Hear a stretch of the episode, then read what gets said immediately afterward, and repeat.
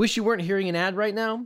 Want to get the next episode even sooner? Well, after the show, head to watchnebula.com slash legaleagleradio. You'll get access to our original podcast ad-free, plus exclusive originals and experimental shows from your favorite educational-ish creators. And best of all, you're helping us to make even more amazing content. Just go to watchnebula.com slash legaleagleradio. It really helps us out. Free legal advice on the internet is, shall we say, bad. And unfortunately, some of the worst takes come from one of my favorite places on the internet, Reddit's r slash legal advice. And of course, on the other hand, anyone with an internet connection knows the best headlines always begin with Florida man. So what happens when you combine the subreddit legal advice and Florida? Well, it gets interesting. And today's episode of Bad Legal Advice comes from Reddit user Clean Transportation, who shares her own Florida man story. She writes Regular customer tipped me scratch tickets for years. I finally won something, and they're threatening legal action because I don't want to give them a cut. Florida. of course. I worked as head bartender for a local restaurant for a number of years, and there was a regular customer who was there very frequently. I interacted with this customer frequently. They tipped exclusively in scratch tickets and specifically called to ask for my schedule, asked me out on multiple occasions, etc. Probably about 40 years my senior. If you've ever watched The Good Place, this guy is IRL Brent. It's all about taking personal responsibility. Not know if people do that. Now, okay, so this isn't exactly legal advice, but just general life advice. Please don't ask out your bartenders who are just working. Don't mistake their professional courtesy for genuine interest. And if a person has already said they aren't interested in the first time, they typically aren't charmed if you ask them repeatedly. I hate to be the one to tell you this, but 80s movies kind of lied to you. Persistence in the face of no isn't romantic.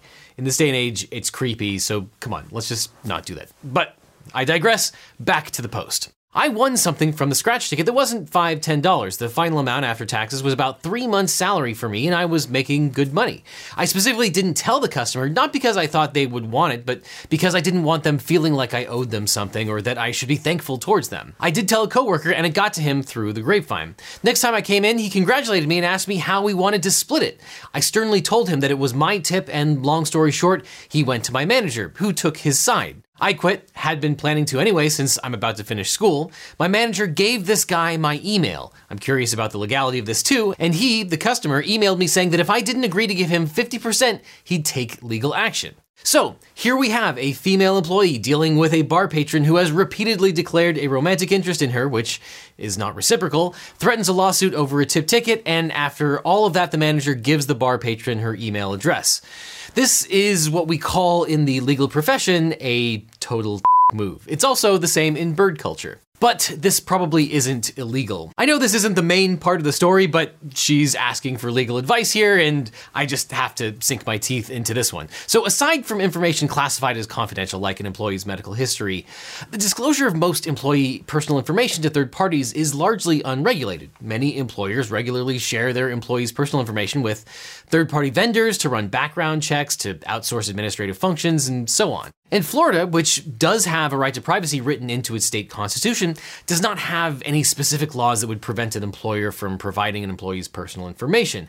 And Florida laws against invasion of privacy, like intrusion or publication of private facts, typically require showing that the disclosure of such information is offensive or goes beyond all possible bounds of decency. Uh, so it's not clear that the manager giving out an employee's email to a patron, even one threatening to sue her, meets the offensiveness standard. And finally, another standard caveat when I do these things, this could totally be fake. I don't know. This could be completely made up. I don't really care. This is fun to talk about. It's an interesting legal issue. But anyway, back to the putative Reddit post. Do I need to worry about taking his threat seriously? Is there anything that I can or should do to protect myself? I'm assuming this is a bluff, but I want to have my bases covered. TLDR, me drink lady, mean man who buy many drinks, give me scratchy scratchy. Okay, we get it. So she is worried that this guy is going to sue her for some or all of the lottery winnings. And this can be a complicated issue.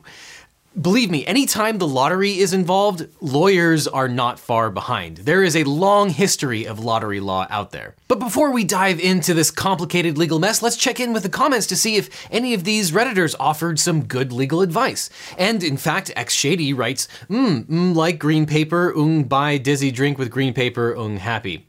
Yeah, so that's pretty much about the quality of legal advice that you're likely to get when you ask for free advice on the internet. It's basically random postings from the unfrozen caveman lawyer. Your world frightens and confuses me. And that might be reason enough alone for this Redditor to retain counsel, because in America, of course, you can sue anyone at any time over just about anything. And even if a lawsuit is completely meritless, you still have to defend the case. But here, since the unfrozen caveman lawyer is unavailable, RIP Phil Hartman, this Redditor could hire a lottery lawyer. Yes, that's right. There actually is a thing called lottery law. A lottery lawyer can help navigate tax laws, keep your identity anonymous when you claim your prize, and defend you from potential lawsuits over the winnings, like this potential lawsuit. Because winning the lottery can turn into a messy battle that ruins friendships, tears apart families, and explodes into costly lawsuits. And this is especially the case where you have the dreaded workplace lottery pools. For example, in 2012, 12 coworkers in Illinois won $118 million and they were sued by 11 of their other colleagues who claimed that they were in the pool and demanded a share.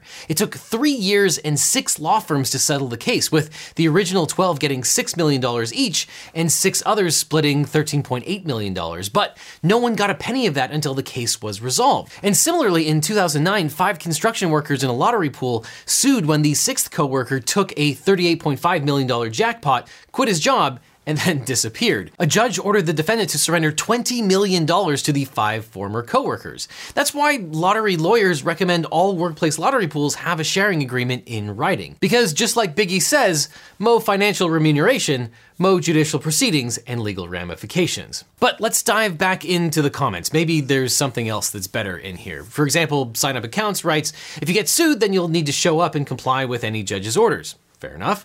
But right now, you owe him nothing and don't even have a responsibility to reply to his emails. Do save them just in case you get sued, though. But if he is threatening litigation, I would recommend ceasing all contact from this point forward without an attorney present. And this is technically correct. You are technically correct. The best kind of correct. Typically, you have no legal obligation to respond to pre litigation demand letters threatening a lawsuit. And if the bar patron hasn't even retained a lawyer, this could just be an empty threat. And then another Redditor, Meowzebub, chimes in helpfully. And just to clarify why this is important, if this guy files a lawsuit against the Redditor, which he is completely entitled to do regardless of the lack of legal basis for the claim, she needs to show up or be ruled against by default. And these comments are interesting because they're not really getting to the heart of the substantive issue, but they're really interested in civil procedure. And, you know, they're not wrong. And it's important to note that a plaintiff isn't entitled to file a meritless lawsuit. If a plaintiff files a lawsuit that they know has no legal basis whatsoever, they can be subject to sanctions. But as we see time and time again, people will often file these meritless suits and avoid sanctions because it's rare for judges to take that extra step. And it's hard to weed out the uh, lawsuits that have merit from the ones that are completely meritless at the first stages. But Meowzebub, who has a hilarious username, does make a very important point. Even if the case is complete nonsense, you still have to defend yourself from the lawsuit. Otherwise, you could lose automatically by default. I guess you're the winner by default. Default! Woohoo! When a person is sued and served with an official court summons and a complaint, the defendant only has a limited amount of time to file a response, either what's called a motion to dismiss or a formal answer to the complaint. If a defendant fails to file any response or otherwise abandons the case, the plaintiff can request the court enter what's called a default judgment against the absentee defendant. So that's why it's so incredibly important to be actually represented by counsel if you are formally sued. But back to the crux of this Reddit post, the central question is whether there is an enforceable contract between the bar patron and the bartender to split the ticket winnings. And this is really important because most people assume that a contract has to be written, but that's actually not the case. Only a small number of contracts must be in writing. And in fact, sometimes there can even be an implied contract based on the actions of the individuals. So it's not nearly as cut and dry as it would appear. In fact, generally speaking, a contract doesn't have to be in writing to be enforceable, as both written contracts and oral contracts can be valid. In fact, most lottery lawsuits are based exclusively on oral agreements to share winnings because people don't often write down their contracts, and you know that keeps lawyers employed. But all enforceable contracts must have an offer, an acceptance of that offer, and consideration. An offer is usually a specific proposal to enter into an agreement with another. Acceptance of that offer is an assent to the bargain, which can either be expressed, like signing an agreement, or implied by conduct. And consideration is performance or a return promise for which the party to the contract has bargained. In order to constitute a bargain for consideration, both sides must negotiate some benefit and or detriment from one another in exchange for the promises to perform. However, a gift promise, like a tip, lacks these required elements. When you promise someone a gift, there's no formal offer, there's no offer to accept, and there's no consideration. A gift promise is not an invitation to bargain because the promisor is offering something without demanding anything in return.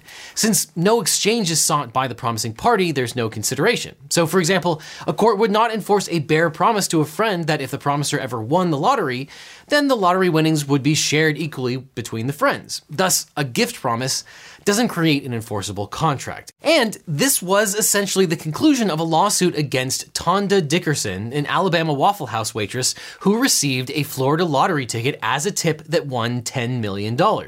Two years after winning, Edward Seward, the man who left the lottery ticket as a tip, sued Dickerson and her coworkers to recover the entire $10 million prize. In his complaint, Seward alleged Dickerson had promised to buy him a truck with any lottery winnings. She didn't do that, and thus Seward was uh, claiming to be a victim of fraudulent misrepresentation. But instead of seeking to recover just the truck, Seward demanded that the court invalidate the tip on the grounds of fraud and award him the entire $10 million lottery winnings. The trial court ruled against Seward, holding that the tipped ticket was an unconditional gift and found no evidence of fraud. And in support of their ruling, the court found that Dickerson had made no misrepresentations to Seward before she received the lottery ticket. Seward gave Dickerson the ticket without previously discussing what would happen if she won, not on this occasion, nor on any previous occasion of tipping the Waffle House employees with lottery tickets, and Dickerson never requested a lottery ticket from Seward, rather, he just gave it to her freely and without expectation. And of course, Seward did not limit his damages to the claim that he was entitled to a new truck, but was claiming the entire $10 million prize, which, you know, probably didn't help his case all that much. Seward appealed his case to the Alabama Supreme Court and lost. So, this Reddit case seems to be pretty similar to the Seward case. Both Seward and the Reddit bar patron had a pattern of leaving lottery tickets as tips for servers. There's no indication that either patron discussed sharing the proceeds from winning tickets with their servers, and there's no indication that the servers fraudulently misrepresented that they would share the winnings to induce the patrons to leave the lottery tickets as a tip. So, based on these facts, it doesn't seem like the bar patron has any right to share in the Redditor's winnings. Now, maybe the Redditor is holding back. If there was a discussion, if there was an oral contract, that could change the facts of this case.